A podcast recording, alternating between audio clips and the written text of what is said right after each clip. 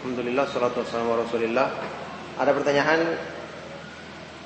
Kadang-kadang anak tidak ikhlas ketika disuruh orang tua walaupun sudah anak usahakan. Di satu sisi anak tidak ridho jika tidak dapat pahala dari Allah. Sehingga anak tetap berharap balasan baik dari Allah. Bagaimana dengan sikap anak ini Ustaz? Ya. Maka di sini memang e, ikhlas itu dicapai dengan taufik dari Allah Subhanahu wa taala kemudian dengan berusaha untuk menundukkan hawa nafsu. Kalau dia ada perasaan tidak ikhlas atau marah, maka ini belum tentu ya menafikan keikhlasan.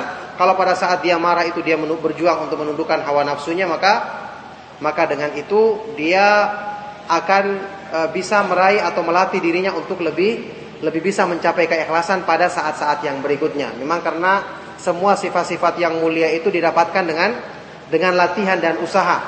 Makanya Rasulullah SAW bersabda dalam hadis yang sahih, Wa man yataharral khaira yu'tah wa man syarra yuwaqah. Barang siapa yang berusaha untuk uh, mengusahakan kebaikan dalam dirinya maka akan diberikan padanya dan barang siapa yang selalu menghindari keburukan maka dia dihindarkan dari keburukan tersebut. Jadi semua sifat baik itu harus diperoleh dengan latihan karena kita menghadapi hawa nafsu dan syaitan. Tolong jelaskan tentang menangis karena Allah. Anjuran dan bagaimana memperolehnya. Hadis-hadis yang yang menyebutkan tentang anjuran orang-orang yang menangis karena takut kepada Allah itu kita ketahui banyak hadis-hadisnya. Di antaranya termasuk dalam apa ini sabatun yudhilluhumullahu fi dhillihi yauma la dhilla illa dhilluh. Tujuh golongan yang yang diberikan naungan oleh Allah Subhanahu wa taala pada hari kiamat yang tidak ada naungan selain naungan arsy-Nya. Di antaranya adalah warajulun dzakarallaha khalian fafadat ainahu orang yang mengingat Allah Subhanahu wa taala dalam keadaan sendirian kemudian e, menetes air matanya. Dalam hadis yang lainnya juga sahih la yadkhulun nara man e, apa ini baka baka min khasyatillah. Tidak akan masuk ke dalam neraka orang yang meninggal yang yang menangis karena takut kepada Allah Subhanahu wa taala. Kemudian juga hadis yang sahih, ainani la tamassuhuman nar Ainun batat tahrusu fi sabilillah wa ainun bakat min khasyatillah. Ada dua mata yang tidak akan disentuh oleh neraka, yaitu mata yang begadang berjaga-jaga di jalan Allah dan mata yang menangis karena takut kepada Allah. Jadi banyak hadis-hadisnya. Adapun tentang masalah menangis karena takut kepada Allah ini tentu bukanlah perkara yang dibuat-buat. Kalau dia tidak mengenal keagungan dan kebesaran Allah, dia mungkin kadang-kadang orang ada yang demikian, dia menangis cuma karena suasana. Cuma karena suasana. Jadi ada orang yang berkumpul atau menjadikan malam renungan, malam-malam kemudian dibuat remang-remang lampunya, ada musik-musik dari jauh samar-samar, menangis dia karena suasana. Mungkin karena dia pernah ingat dulu ada apa ini e, temannya yang pernah mengambil barangnya tidak dikembalikan atau dia pernah ingat yang lalu-lalu pokoknya Ingat apa saja yang membuat dia menangis. Atau mungkin memang orangnya cengeng misalnya. Maka ini jelas tidak ada keutamaannya. Oleh karena itu yang menjadi masalah dalam masalah dalam hal ini, kebaikan itu tidak harus ditentukan dengan menangis. Kalau memang dia bisa menangis ketika sholat dia mengingat Allah maka itu utama. Tapi bukan berarti orang yang tidak menangis tidak utama. Kita ketahui Umar ibn Khattab radhiyallahu taala anhu kalau bicara suaranya keras, kalau membaca Al-Quran suaranya keras, kalau menghardik orang dengan tegas, kalau memukul juga menyakitkan bagi orang-orang yang berhak menerima hukuman misalnya. Tapi beliau adalah orang yang termasuk hamba-hamba Allah Subhanahu wa taala yang sempurna imannya. Maka tidak menafikan sikap-sikap tegas seperti ini kemudian dianggap bahwa orang ini tidak pernah menangis karena apa tidak takut kepada Allah Subhanahu wa taala karena tidak pernah tidak pernah menangis ya.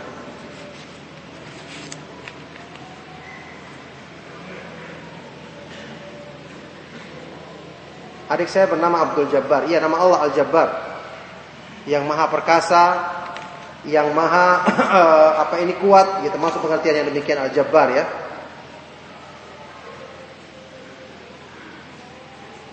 Ya, itu benar ya. Abdul Jabbar ya, pakai alif setelah ba itu ada alifnya.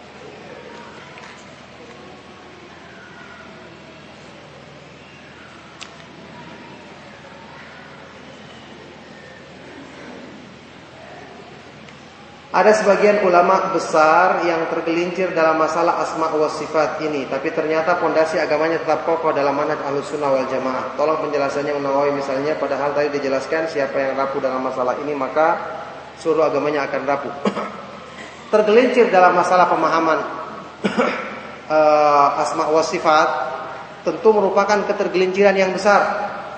Tentu berakibat fatal kepada agama seseorang karena ini merupakan landasan agama yang paling utama.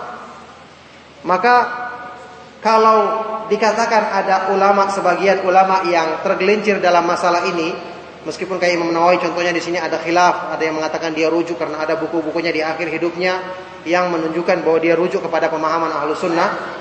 Adapun ulama yang lain demikian keadaannya. Jadi yang dibahas ketika membicarakan masalah ulama ini bukan dibahas tentang imannya mereka. Karena masalah imannya mereka itu adalah urusannya Allah Subhanahu wa taala. Mungkin dia di akhir hidupnya kemudian beriman dengan benar apalagi mereka adalah orang-orang yang dekat dengan ilmu yang insya Allah petunjuk dari Allah Subhanahu wa taala dekat kepada mereka apalagi mereka dekat dengan sunnah, dekat dengan pemahaman Al-Qur'an yang benar, dekat dengan akarnya para sahabat Nabi alaihi wassalatu apa ini uh, radhiyallahu taala anhum ajma'in maka tentu ini peluangnya mereka untuk mengetahui hal tersebut sangat besar. Nah, yang dihukumi adalah tulisannya. Adalah pemahaman mereka. Apakah dengan ini mereka dikatakan uh, keluar dari ahlu sunnah atau tidak perlu lagi dibaca bukunya? Maka ini yang dihukumi bukan menghukumi tentang keimanannya. Maka jelas kalau orang itu benar-benar salah dalam masalah ini, maka sebagaimana rumah yang pondasinya sudah rusak, bisa dipastikan yang di atasnya pun mudah akan guncang dan dan rubuh.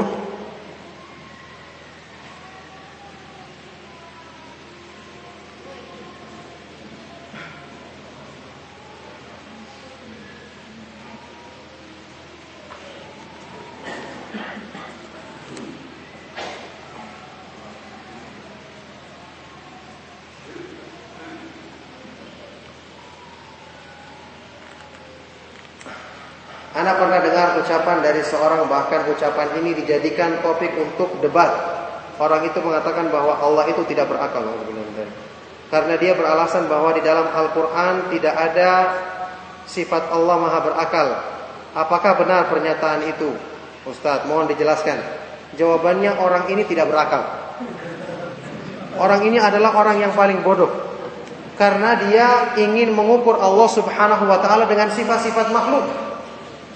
Kalau Allah Subhanahu wa taala tidak menyebutkan tentang satu sifat tidak Allah menetapkannya, maka kita yakini Allah Subhanahu wa taala yang lebih mengetahui tentang kesempurnaan dan keagungan yang pantas bagi sifat-sifatnya yang maha mulia. Maka tidak perlu kita membahasnya. Kalau Allah Subhanahu wa taala tidak menyebutkannya, maka tidak ada celaan. Karena mungkin kalau di, di kalangan manusia ini akal adalah kesempurnaan, maka Allah Subhanahu wa taala cukup dengan nama-nama dan sifat-sifatnya Al-Alim yang maha mengetahui, Al-Khabir maha mengenal segala sesuatu dengan terperinci dan sifat-sifat kesempurnaan dan kemuliaan kemuliaan lainnya.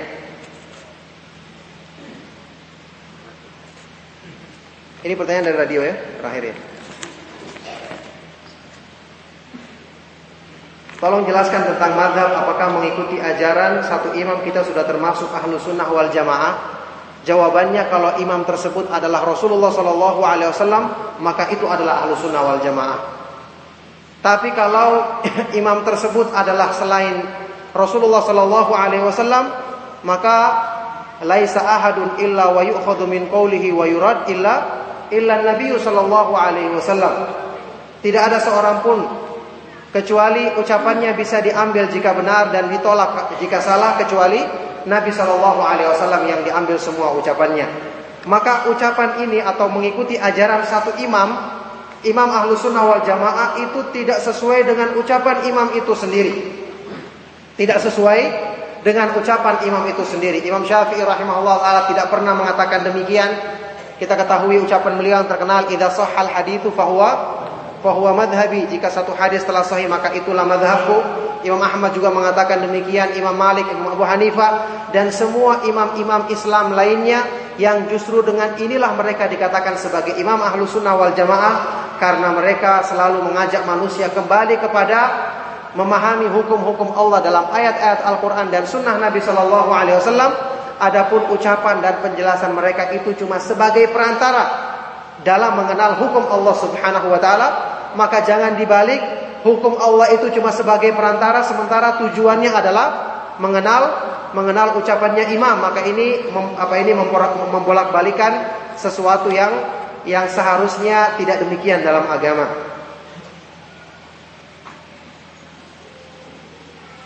Apakah dibenarkan kita membaca satu atau berapa asmaul husna dengan jumlah tertentu untuk berobat atau membentengi diri dari orang yang jahat? Subhanallah asmaul husna terlalu agung dan terlalu mulia hanya untuk menghadapi satu orang yang jahat. Asmaul Husna dengan cara-cara seperti ini, zikir-zikir seperti ini, kalau membaca misalnya As-Sami, As-Sami untuk mengobati penyakit telinga, membaca Al-Basir, Al-Basir untuk mengobati penyakit mata, naudzubillahi min ini adalah perkara yang jelas-jelas bertentangan dengan Islam bahkan mengandung unsur penghinaan terhadap kemuliaan dan keagungan Allah Subhanahu wa taala. Tidak dibenarkan. Yang disebut dengan berdoa kepada Allah dengan Asmaul Husna adalah seperti yang kita jelaskan artinya, yaitu kita menyebutkan nama-nama Allah dalam permintaan kita yang nama tersebut sesuai dengan kandungan dari permintaan kita. Ini yang yang dimaksud dengan Asmaul Husna berdoa dengan Asmaul Husna. Bahkan kata para ulama yang namanya berzikir dengan sekedar menyebut nama Allah saja kayak Allah Allah Al-Basir Al-Basir As-Sami itu tidak ada sunnahnya, tidak ada contohnya. Semua zikir-zikir yang disyariatkan digandingkan dengan kalimat yang lain seperti subhanallah, alhamdulillah, la ilaha illallah, Allahu akbar, la haula wala quwata illa billah. Jadi tidak cuma dengan menyebutkan menyebutkan sekedar nama saja. Maka ini termasuk bentuk penyimpangan dalam memahami nama-nama dan sifat-sifat Allah. Bersentuhan dengan akhwat tanpa sengaja setelah setelah wudhu. Maka jawabannya ini tidak membatalkan wudhu. Adapun makna ayat Al-Quran tentang apa ini Allah Subhanahu wa taala nisa atau kalian apa ini mula masah ini mula masa di sini artinya bukan bersentuhan tapi berhubungan suami istri. Karena disebutkan dalam hadis-hadis yang sahih, kita ketahui Nabi Shallallahu Alaihi Wasallam setelah berwudu akan menuju sholat, beliau mencium istri beliau, alaihi salatu wasallam, Aisyah dan yang lainnya radhiyallahu taala anhunna. Oleh karena itu ini tidak membatalkan wudu dan inilah pemahaman yang benar yang sesuai dengan dalil-dalil yang sahih dari ayat-ayat Al-Quran dan hadis-hadis Nabi Shallallahu Alaihi Wasallam. Ya maka demikian kajian kita. Kita cukupkan. Sallallahu wasallam wa barak ala nabiyina Muhammadin wa ala alihi wa ashabihi wa man tabi'ahum bi ihsan yaumiddin. Wa akhiru da'wana alhamdulillahi rabbil alamin. Subhanakallahumma wa bihamdika asyhadu an la ilaha illa anta astaghfiruka wa